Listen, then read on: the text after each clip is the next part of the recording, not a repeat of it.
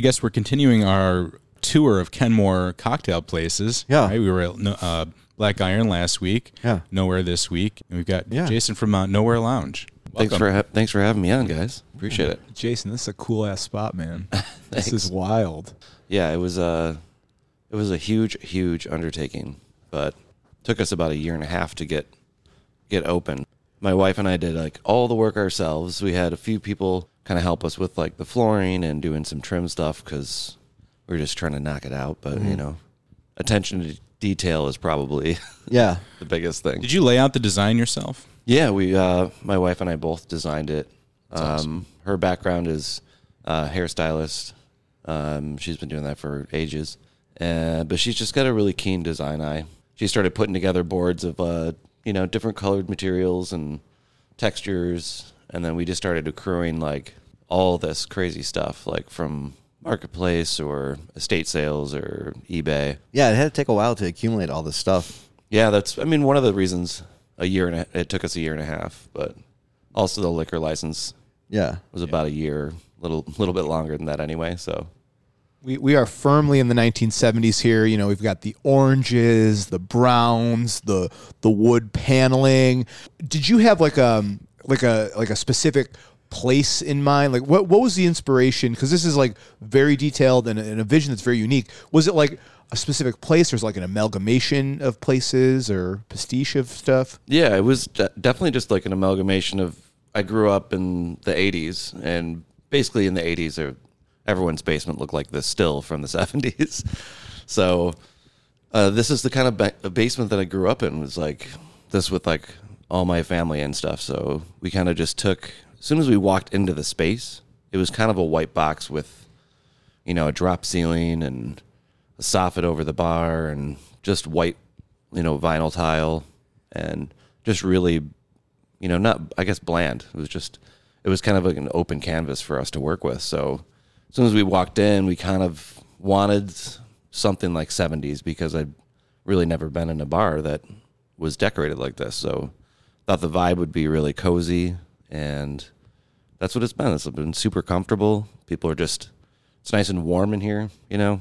Yeah, it, it's a. Very, I mean, we're we're not open. We're not here during business hours, but this is a very like chill place. Like you just come, kind of relax, Yeah. but also you know I have a very good time here. I could foresee myself doing quite a bit of that. Speaking of warm, I got to ask you about this fireplace. Is that a vintage fireplace? Yeah, that's uh That's crazy. from the 60s Wow. and uh it actually works.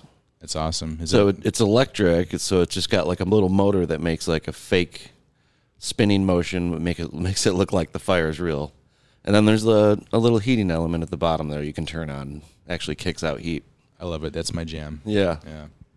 That's badass. So a, a lot of the furniture in here, did you like kind of go far and wide to like find like authentic 70s stuff or Yeah, I mean uh, the bar stools are like new because I mean trying to find like twenty some vintage bar stools that are in good shape was going to be next to impossible. But otherwise, uh, the couch you're sitting on, these chairs I'm sitting on, you know, most of the other chairs and furniture we have in here, all just vintage stuff we found like online somewhere and ran over to their house and gave them twenty five bucks and Yeah. here's your chair. Like, you know, like, okay.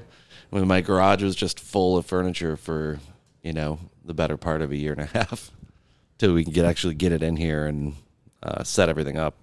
That's wild, man. Yeah. I'm, I'm looking at the trim along the wall there. We've got like lava lamps. and Yep. We've got plants and like I, just the whole the whole vibe is there. Yeah. Um, I think you've you certainly nailed it. Yeah, you can you can just together. get a drink, sink into the couch, Yep. and just like watch the lava lamp for a few hours. Yeah. And this is kind of like this little lounge back here where it's, you know, got the couch. I built this coffee table and just like kind of relax back here, kind of away from, you know, the hustle and bustle. Like Fridays and Saturdays are really busy. It's been great. Um, during the week is like a little bit slower, so it's just nice and chill. So it's kind of you can find your time to come in if you're not into the standing room. You know, it's pretty. It's that busy on weekends uh, sometimes, but during the week it's nice. You could just sit at the bar. Usually we'll have all the tables and chairs filled, uh, but it's not crazy. It's not loud. It's a nice vibe. Love it. Would you classify like um, is this like a destination place like where people are like, oh, we're going to Nowhere Lounge? Like, you, obviously, it's standing room. It's really really busy. Is it like, oh, people are coming to Nowhere Lounge, then you know maybe they'll walk to Fattey or walk through the community, or is it the other way around, where it's like, oh shit, here's Nowhere Lounge. Like, this is pretty cool. Let's pop in. Um, have you found it to be like the foot traffic came to you, or like you're just more like, hey, we're the destination to come to? I think it's a little bit of both, actually. Like it's it was really nice. We opened Christmas night, so we had that giant crazy blizzard, thirty six hours of just being holed up in your houses, and uh, it's nice about Kenmore is, you know, maybe we pay more in taxes, but they like to plow as much as they possibly can. So as soon as Christmas morning happened, I look out the window. They've already got a lane plowed throughout all of Kenmore. I'm like, if I can get to the bar, you know, I'm going to set up and we'll just do an impromptu, like, soft opening thing for the neighborhood because it was driving ban. So people from Buffalo cou- couldn't come up here unless they wanted to walk it. I think we popped in during that time, yeah. and your wife was giving out cookies. Yep. It was uh, it was it, was lovely. We had some Christmas cookies she made, and then uh, we just had like some spirits, some beer. Like I think I only had like bourbon and gin, and maybe amaro. So we had like four cocktails I could make, maybe, and then just a handful of beer. It was just like, well, this is what we got. It's good enough. Yeah, So, talk about your background a little bit because you've got a pretty diverse background for a guy opening a 70s theme bar in Kenmore. yeah. Uh, so what brought me to New York was I'm from Grand Rapids, Michigan, and I uh, filled in on bass for my friend's band called Still Remains for a, a handful of tours, and I kept bumping into this band, It Dies Today, from Buffalo, um, and then one thing led to another.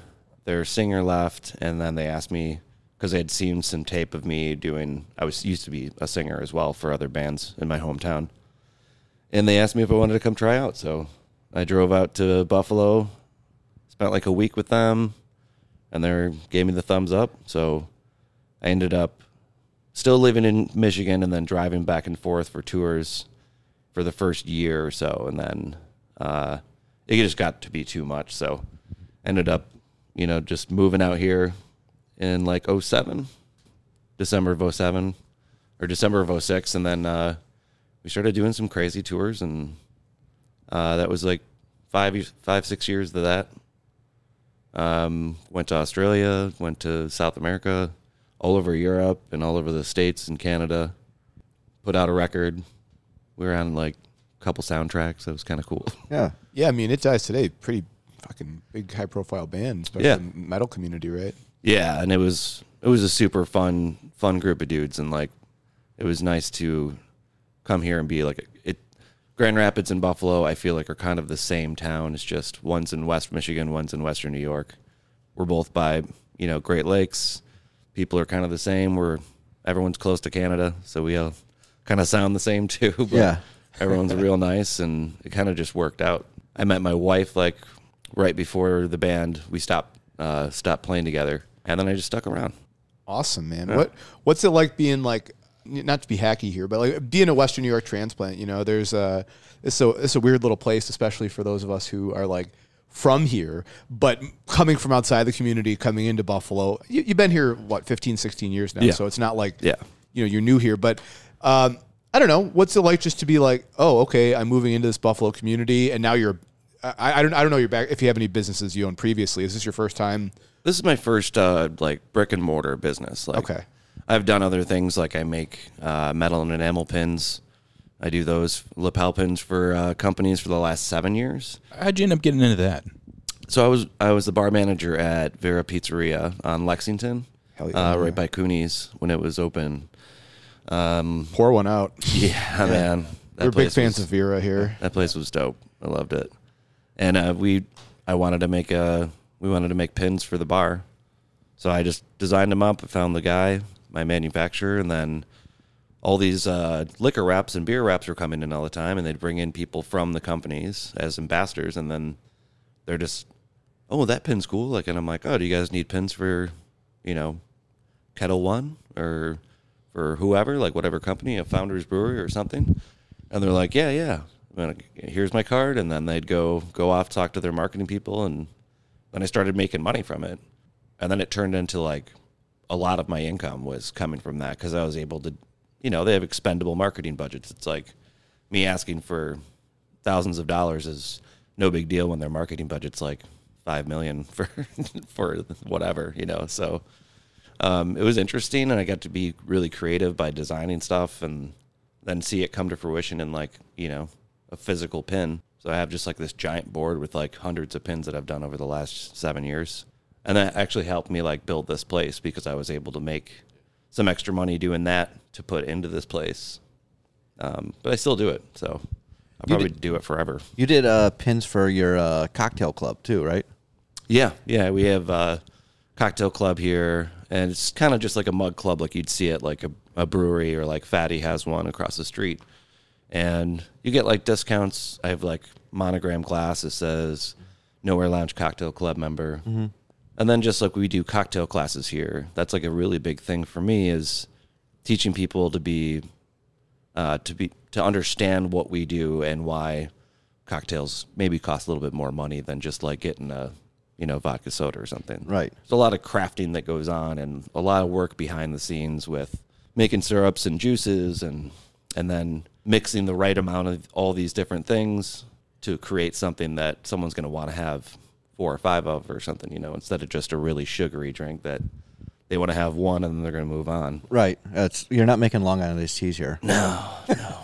I mean, I, I've done it before for people, but it's like a twenty-five dollar, Yeah. you know, twenty-five or thirty dollar Long Island, and it's not really what they're looking for. Yeah. But I mean, you're gonna have any of our drinks. You know, you're there's enough booze in them. You'll be fine. Yeah. It's totally fine. The, the, pi- the pins are. Oh, sorry, Jim. Go ahead. I was just gonna say like the pins are almost like a throwback. Was it like the Diners Club? Like uh, back in the day, didn't they have pins where you're like, oh, Yeah. I'm a member. I've got I've I've got my cocktail club pin on my uh, winter coat. I'll have to have to move it to a spring coat soon. Yeah, right. Yeah. I mean, it's just like an interesting thing where maybe even the 70s and 80s people just were into buttons and pins and everything. So it was, uh, it's kind of, I don't know, uh, fate that like we opened a 70s bar, I think. But people are, I mean, the last seven years it's been really easy for me to make stuff, and then people are always into buying my custom stuff that's mine, or that's why all these companies are still putting them out.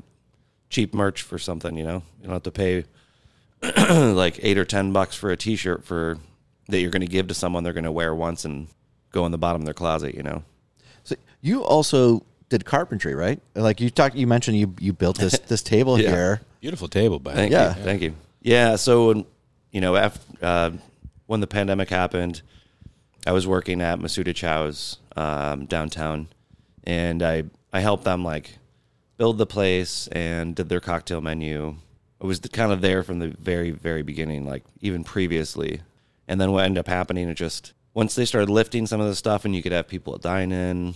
There was just it was a lot of a lot of uh, big pain in the ass. I'd just say that people are wearing masks, they're not wearing masks, they're getting up and walking, they're doing this. And I was it was so much and after the pandemic, I'm sure a lot of us all have like I have weird anxiety now. Like I've never had anxiety and then oh, like all of a sudden I'm just like feel like I'm having a heart attack and I'm like nope, I'm just like in my head right now. It's fine. Everything's fine. You have to talk myself down, but after a while I was just like, you know what? I just need a break from all this like not serving people, just doing something else. So um, friends of mine, they actually helped with one of the counters at Misuta Chow's. They did the the kitchen counter, and uh, NC Woodwork. They're in Kenmore actually too, which is great. Which is probably like four or five blocks from my house. Um, and I just went in. and I was just like, hey, can I, you know, do if you guys need any help with anything? He's like, do you want to start Monday? And I'm like, yep. I mean, I've built some stuff in the past, but it was nothing significant. I was, you know, very rudimentary skills, but they they honed me into knowing what I was doing across the board and building like custom cabinetry for people's homes, and then doing like furniture projects too, like and knowing how to use the tools, uh, the right materials, finishing, just so everything looked professional. So it was hugely, hugely helpful for this place is where I was able to build everything because I took this two year hiatus from bars to kind of hone a craft to some degree. You know, I'm obviously not a master craftsman or something, but Right. it definitely got the job done for sure. ken Kenmore's Ron Swanson. It's amazing to me Yeah. what, what can happen when you're open to th- just open to things, open to anything. Sure. And like how, how good people are to, to offer that help. Yeah. You know, just say, yeah, yeah, you can come in and Right. And if some stuff. anything, it gave them like a boost. I could get some work done for them they needed to get done. I learned a craft that I can take with me to my grave, you know? Yeah. Down the road, if this bar is doing really well and I just feel like, hey, I'm just going to take a year and I can let my crew just run the bar and I can build some cabinets for people again or something or just start doing some furniture. Why not? Yeah. Well, and as if anybody's ever, you know, like I said, Rip Vera um, or Bend and Misuta Chow's, but I mean, those are two places that both have you know, strong cocktail backgrounds and all, but also strong sense of aesthetic as well. Sure. Um, which I very much see like the, that attention, aesthetic detail happening here, like we said. Like, Yeah, I mean, when you look around, you're just there's always something new that you're gonna see, and I mean, we'll we'll keep adding stuff. You know, my wife's got the green thumb, so the plants are 99% real. There's a cactus in one bathroom that's not real because it's giant. I don't want people stabbing themselves when they go in there. But otherwise, you know, she comes in and takes care of those. She helps out with the food, like prepping the food and stuff. So just you know, sh- simple like charcuterie, French onion meatballs are awesome and then like you know hummus plate burrata. Yeah. But little snacks. It's not. I mean, you could definitely eat one of everything in the menu and be stuffed for sure. Yeah. Uh, even with two people, if you had a couple of things, you're going to be good. Yeah. But we got to have something. There's no kitchen. It's just like this little cooler. So we're trying to figure out well, what do we do? Like, got to do something. And uh, I think it came out simple, but like delicious. It fits the aesthetic. The French onion meatballs come in these little 70s crock pots that people used to make French onion soup in. So it's kind of like perfect. it really is like a basement party. Yeah. Like my, my basement still looks like this. Yeah. Well, yeah. Throw things on the crock pot. And, Yep. There was like uh, this old 60s uh, book. It was, it was like for party planning that we found uh, years ago. But like some of the ideas and some of the food is just, it blows my mind that people put this stuff into their bodies. and it was just involving hot dogs and jello Yeah. and stuff like, but like together. Yeah, yeah, like, yeah. It's, it, where's the uh, tuna fish Jello mold? right. There's a handle I follow on Twitter, 70s Dinner Party, has, Yeah. has all that stuff. See, we should just, I should just follow them and just steal all their ideas. yeah, If you're into art, look into bologna art, right? And look into some of those old Bologna old art. cookbooks. Yeah. yeah. Oh yeah, the old the old cold cuts that like in the shape of animals. Oh, yeah. like like olive slices as eyes and shit like that. Folding it up and like putting toothpicks in it everywhere. Yeah. That's weird. Yeah. We should definitely do that kind of stuff. my my favorite theory on that all that stuff by the way is that like everybody smoked all the time so they destroyed their taste and Oh, there's no there- palate. there's no Yeah. palate No. so people just eat shit like oh looks cool and like Right. not have any taste Right, uh, you're talking about like uh, I was reading about like John Wayne. Like he smoked seven packs of Camel non-filters a day.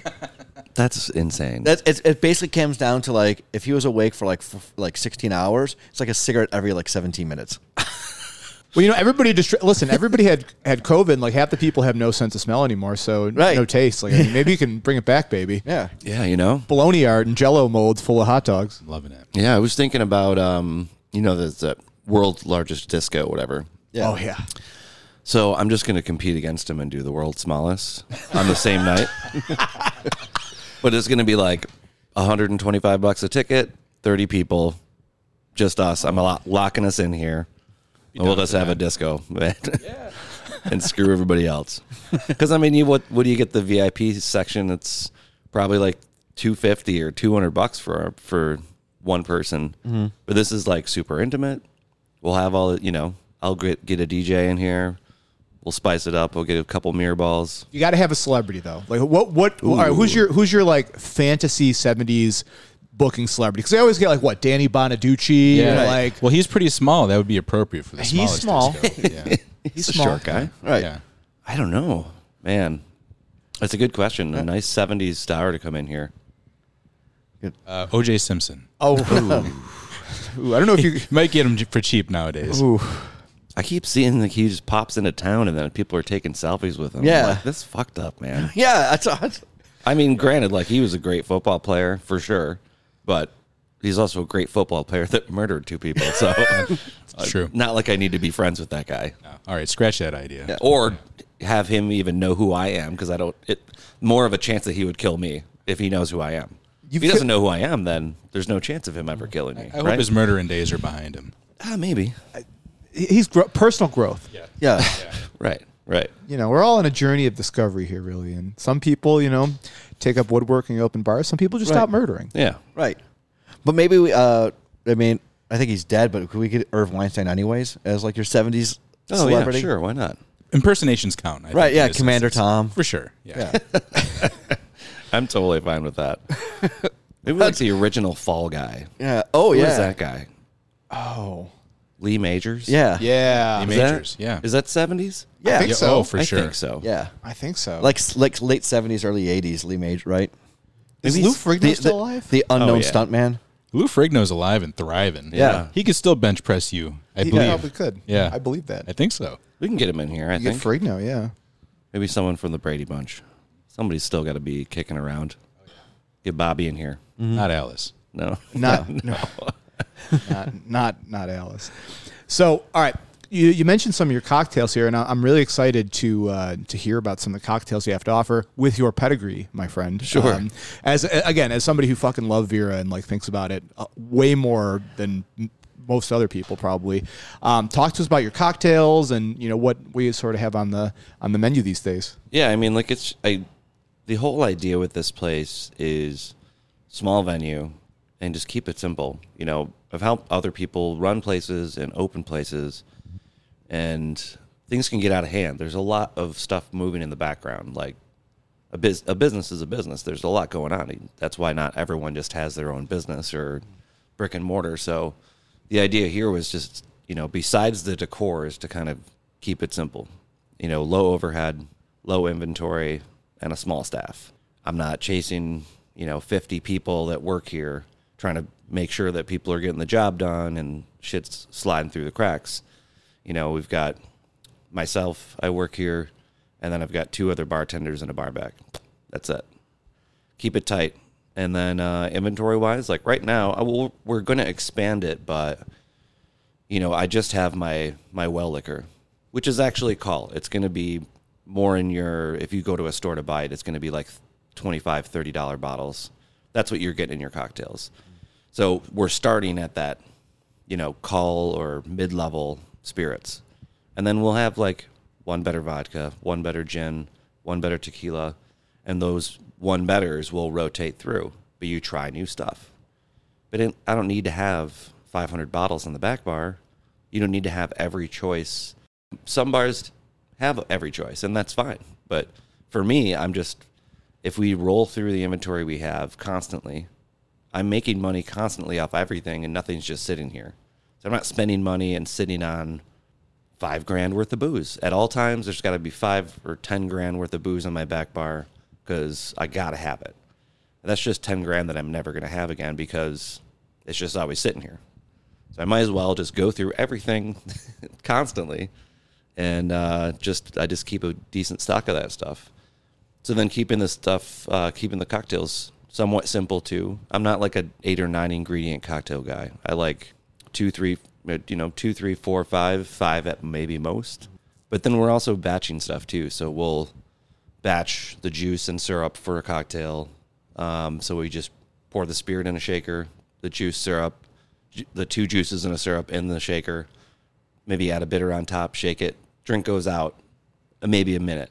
You know, one minute you have a drink. It's not five, six, seven, eight minutes. Uh, same thing with old fashions, Manhattans, Negronis, uh, old fashions on draft. So that's on tap. I pre-batch those.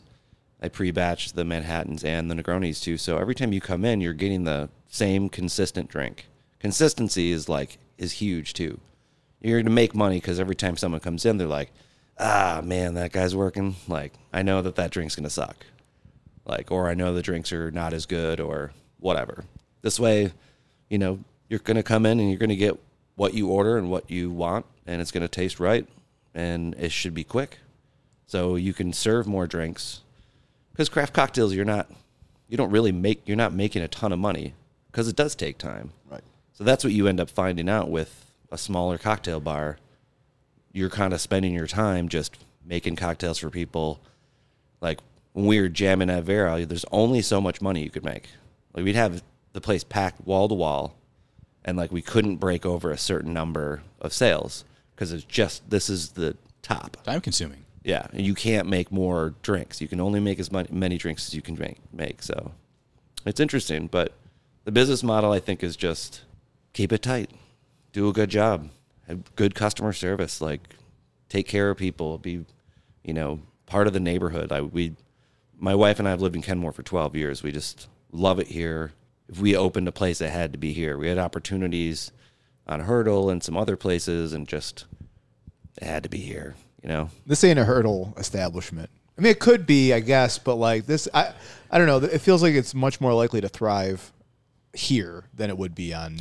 Uh, Yeah, I mean, I don't know if it like a downtown or you know Elmwood Village might be fine, but at the same time too, I do like that we're you know we're in a, a village. This is the village of Kenmore. It's you know 1.2 square miles and 15,000 people that live here. That's an untapped market mm-hmm. that d- isn't wasn't being taken care of for a long time. I mean, closest cocktail bar was would be like Prescott Provisions or something in Tonawanda or maybe something on Hertel or Waxlight on Chandler or Casey's on Amherst, like those are the closest place to get a cocktail. So we were driving out of Kenmore all the time to go do that. Now we've got Black Iron Bistro and myself, where people are people are walking from their house. The guys live down the street on uh, you know Shepherd or something. He's just like, yeah, I just walk right over and have a couple drinks and walk right home and That's what we do. yeah, it's great. I love being the neighborhood, a neighborhood spot, like a neighborhood corner bar that's you know elevated a, a bit, but not snobby. I'd be like, that's not my deal either. I I could care less what you have to drink. You want to, you know, Narragansett. You want a vodka soda. That's fine. You want a cool cocktail? Cool. That's all good with me. Hey, baby, we're in the middle of the Renaissance, as I Oh, say. the Renaissance. Oh Jesus! All right, we've got we've got Black Iron, we got uh, Macy's, we got Fattey. I mean, this is seriously, you know. Uh, I know we talked about we, we met with Black Iron, but like it really is bumping I, here. I like to call it the ascent of the Ken Moron. Is that right? Yeah. Really ele- elevating the Ken Moron here. You're leaving Renaissance on the table? Oh, Renaissance, I think, you know, uh, I think is part of that, right? Oh, sure, sure. yeah, I for like sure. that. Let's face it. I like the Renaissance. It's nice. Yeah. Yeah, we uh no, I mean seriously, like you have a lot of businesses on the strip of Delaware, even you know down um by like uh the spot coffee down there and like all the businesses along the strip. Yeah, Mojo and Artisan, Jay's Artisan, and uh, even Latavina. Like those guys are killer. It's been like a really nice handful of years so far, and I mean the last year has been like, let's go, man. I just want to keep it going. I want more, you know.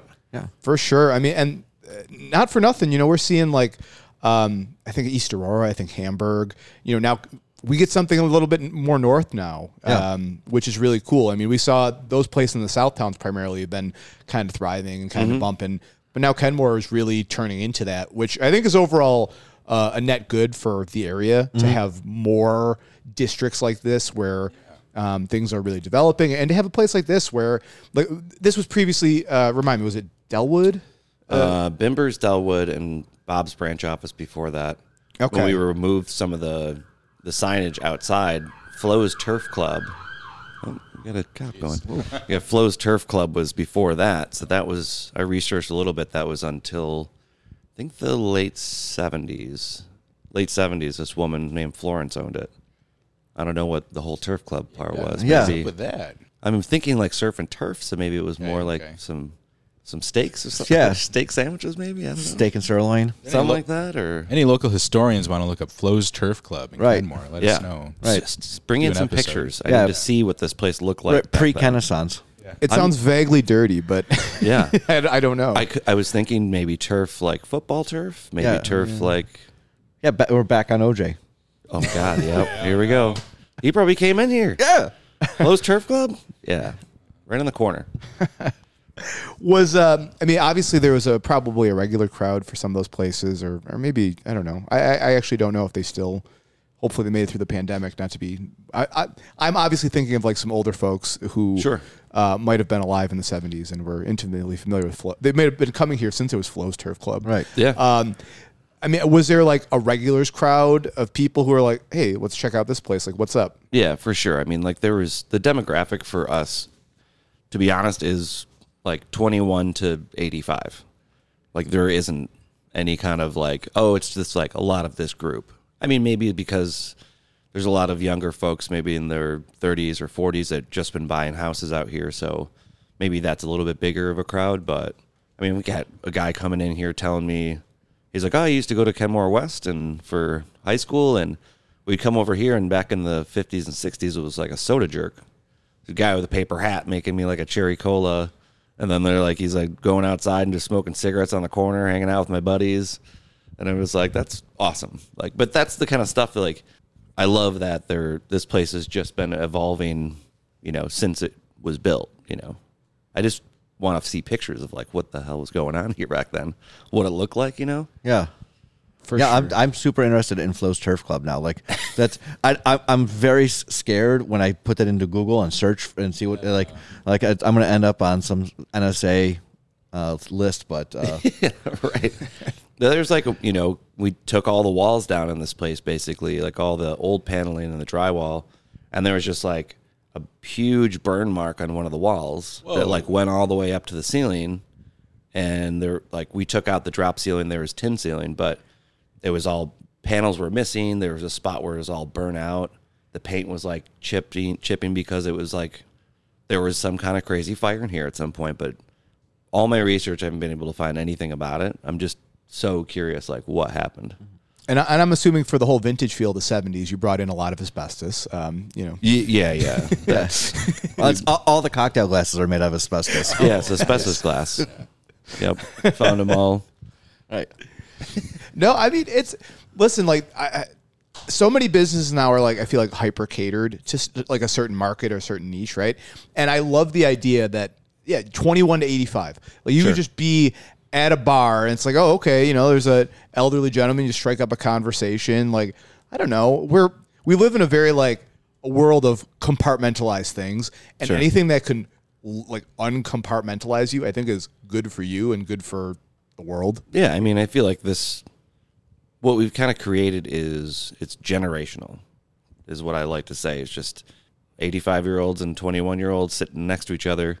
Maybe they're having a conversation and they're both learning something, learning about computers, for, you know, or what how to how to set an alarm on their iPhone. PDF. Yeah, Well, I mean, that's like last time I was here. Uh, you know, like I was here with my girlfriend, and we had the burrata. But like, there was like like a couple like very trendily dressed, like sitting over on the one side, and then next to us at the bar was like some guy in his like 60s wearing like a Bill sweatshirt. Yep.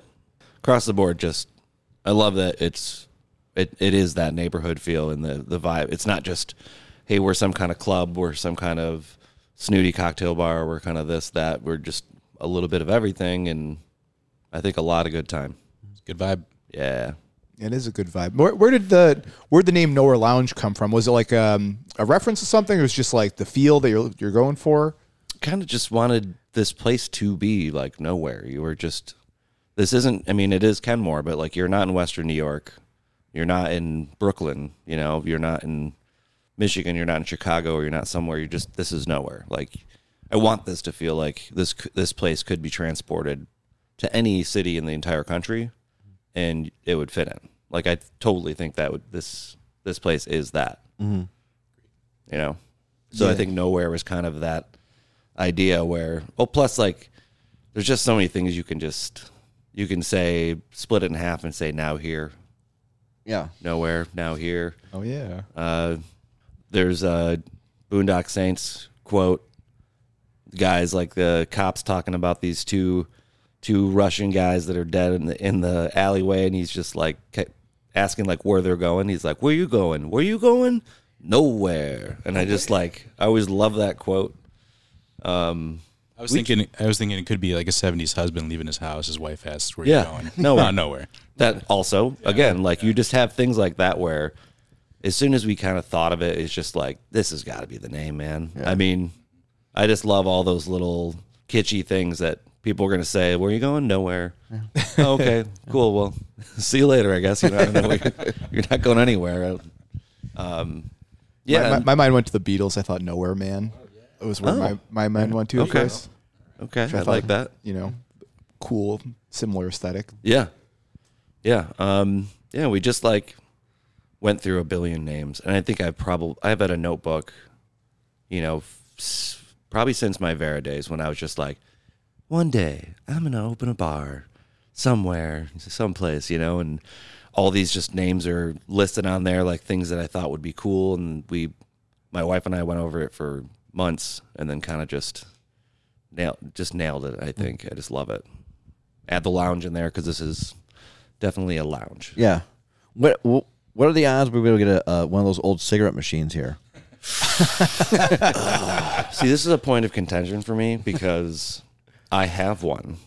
Oh, and twist. there is so there's a company in Maryland who I've literally been talking with since June of last year to get uh, a credit card reader and the mechanics for this cigarette machine Man, game changer. since June.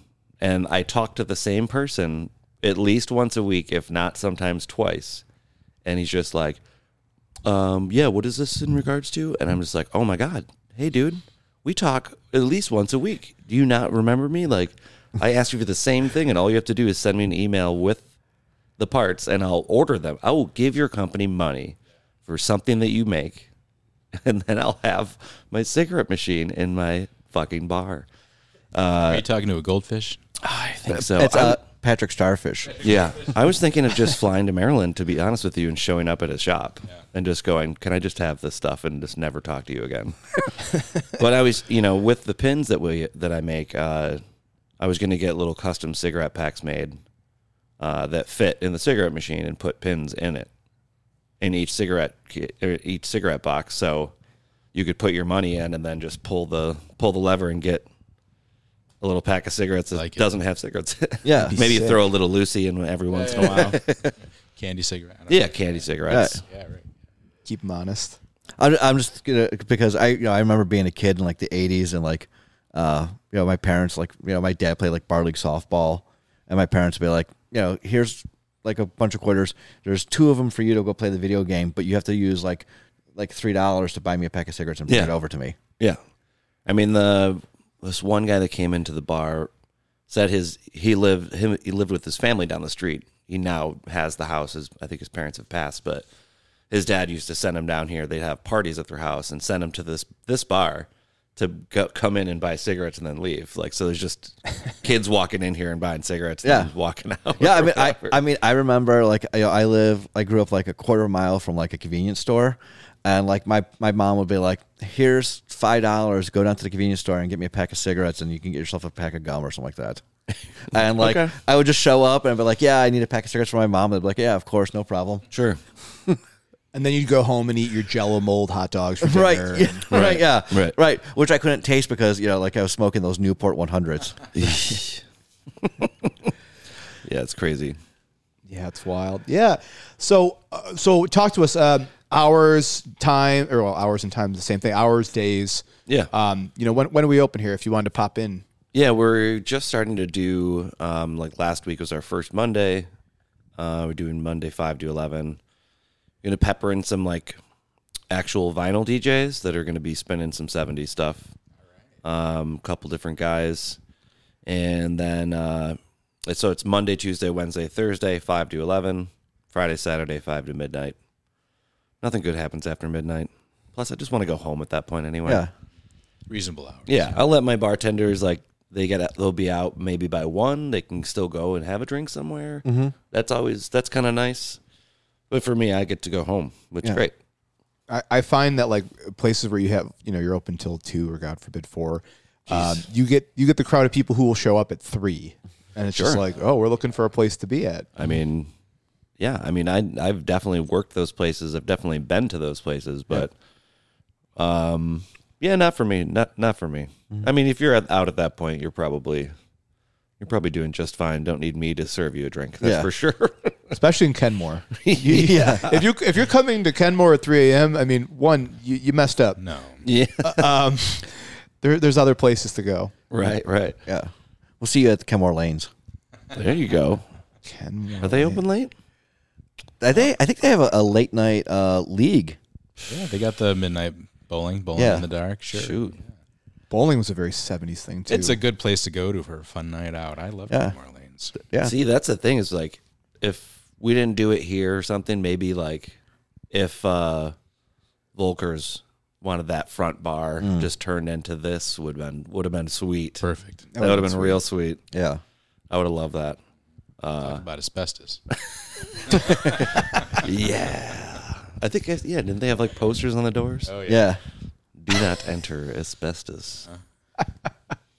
yeah, I mean, uh, we're so happy to be in Kenmore and just, you know, like I said, with the cocktail classes, trying to give some people some, you know, history about classic cocktails, where they started, even doing like spirit classes where we'll just talk straight up bourbon the entire time or straight up tequila.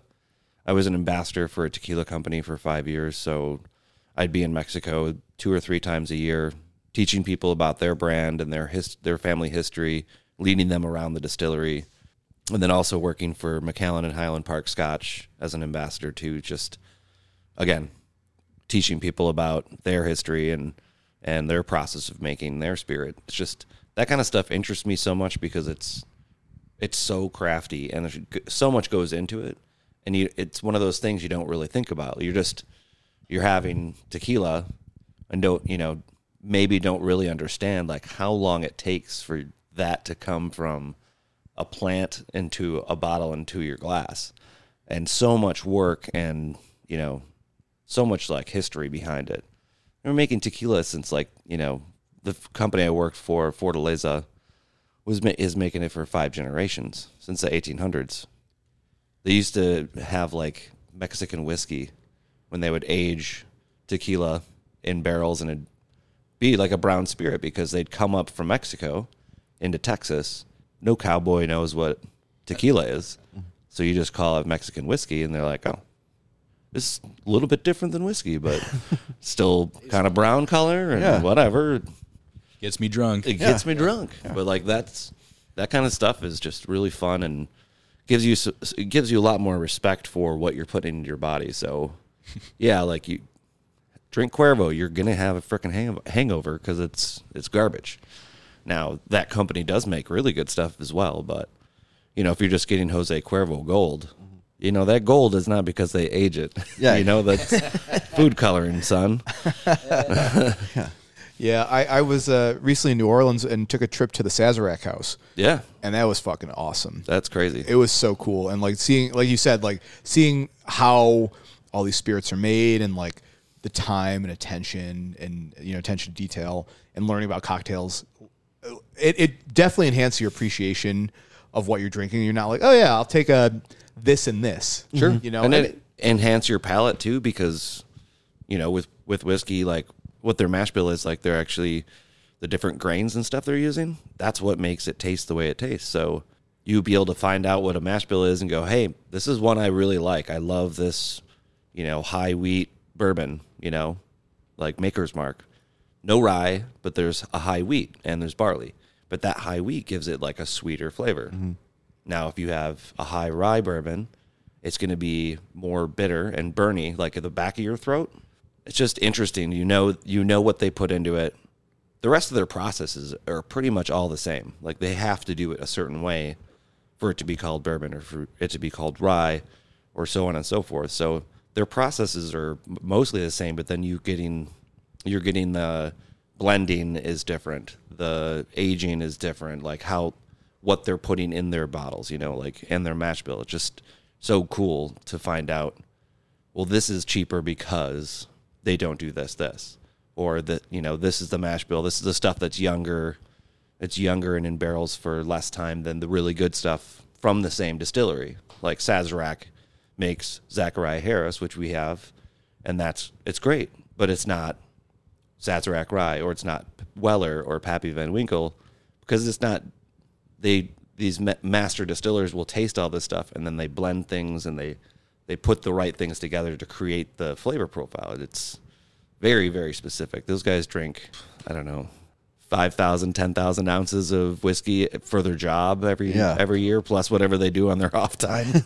Probably a lot more. Down the wrong career path, I think. tough, tough life. Yeah. If um, if our listeners wanted to find any information about your cocktail classes, Jason, where, um, I mean, do you have any coming up, or is it all like posted on We your do- social media? Yeah, I mean, I like to do. Um, I'll do like more, even weekly or monthly classes once we get kind of going for a little bit longer. But Um, what I've been doing lately is is private parties. So private classes, uh, at least eight people, but we can do, I think like 18, six. There's 16 um, altogether. Uh, 60 bucks a person. It's a couple hours. You get snacks, a little welcome beer. We'll talk for um, you know hour and 45 minutes or two hours about whatever you want for the class, and you'll come away with some knowledge. We'll have we'll have a handful of cocktails, have some food, a good time. You get behind the bar with me if you if you want to, and you can shake the shakers. Like I'll use the jigger and pour everything. Do what do what we do, so you can feel comfortable doing it at home. Because that's what I want is people to go home, make some cool spirits, make some blend some stuff, and make some cool cocktails themselves. And then sometimes that inspires me too to bring something in and go, "Hey, I made this this weird like uh, you know almond and chocolate syrup or something, you know, uh, or whatever, like a lavender and and rosemary syrup, and like you got to try it, and then I'll try it, and I'm like, this is sweet, like."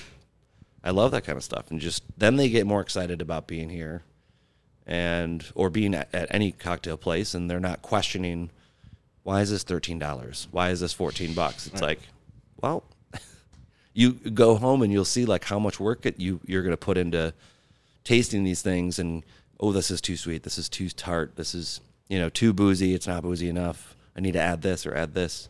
It's just so cool, like it's so cool that people do that and then they come in and and show you like what they're really up to you know That's- So you heard it. So you can get a private party and uh, make Alabama Slammers together. yeah yeah but i would just say either come down here and talk to me personally or you can just go in like nowhere cocktail lounge on instagram and just dm us. We answer them like pretty quick so. And then we'll we'll go up, go from there but i'm down to shut down this place for private parties whenever.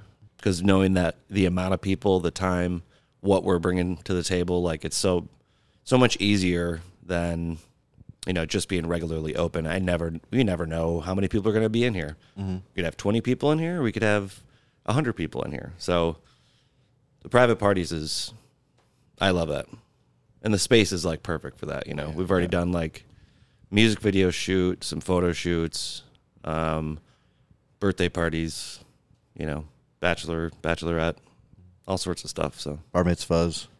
no bar mitzvahs yet Oh, not Oh, yet. Well, once Yeah. you get that cigarette machine going. I'm also uh, an ordained minister, so I can uh, marry people. Hey, So there we go. I've done 12, only two divorces. Pretty Oh. good. Okay, all right. That's good odds, I Yeah. think. Track record. Good numbers. Uh-huh. Awesome. Well, Jason, thanks for uh, having us here, man. And uh, yeah, pop into Nowhere Lounge. Yeah, I would say fill up your car with leaded gasoline. Yep. Yep. Rip out your seatbelts and come on down. Throw in the eight track, and Oh, yeah, for sure. awesome, man. Well, thanks, Jason. yeah, I appreciate you guys. All right, thanks so much.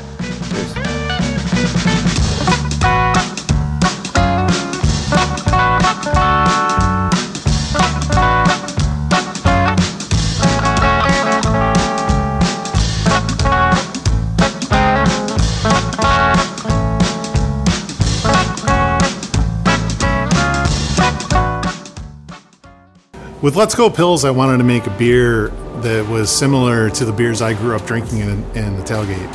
And I wanted a clear American lager that was crisp and, and just really sharp.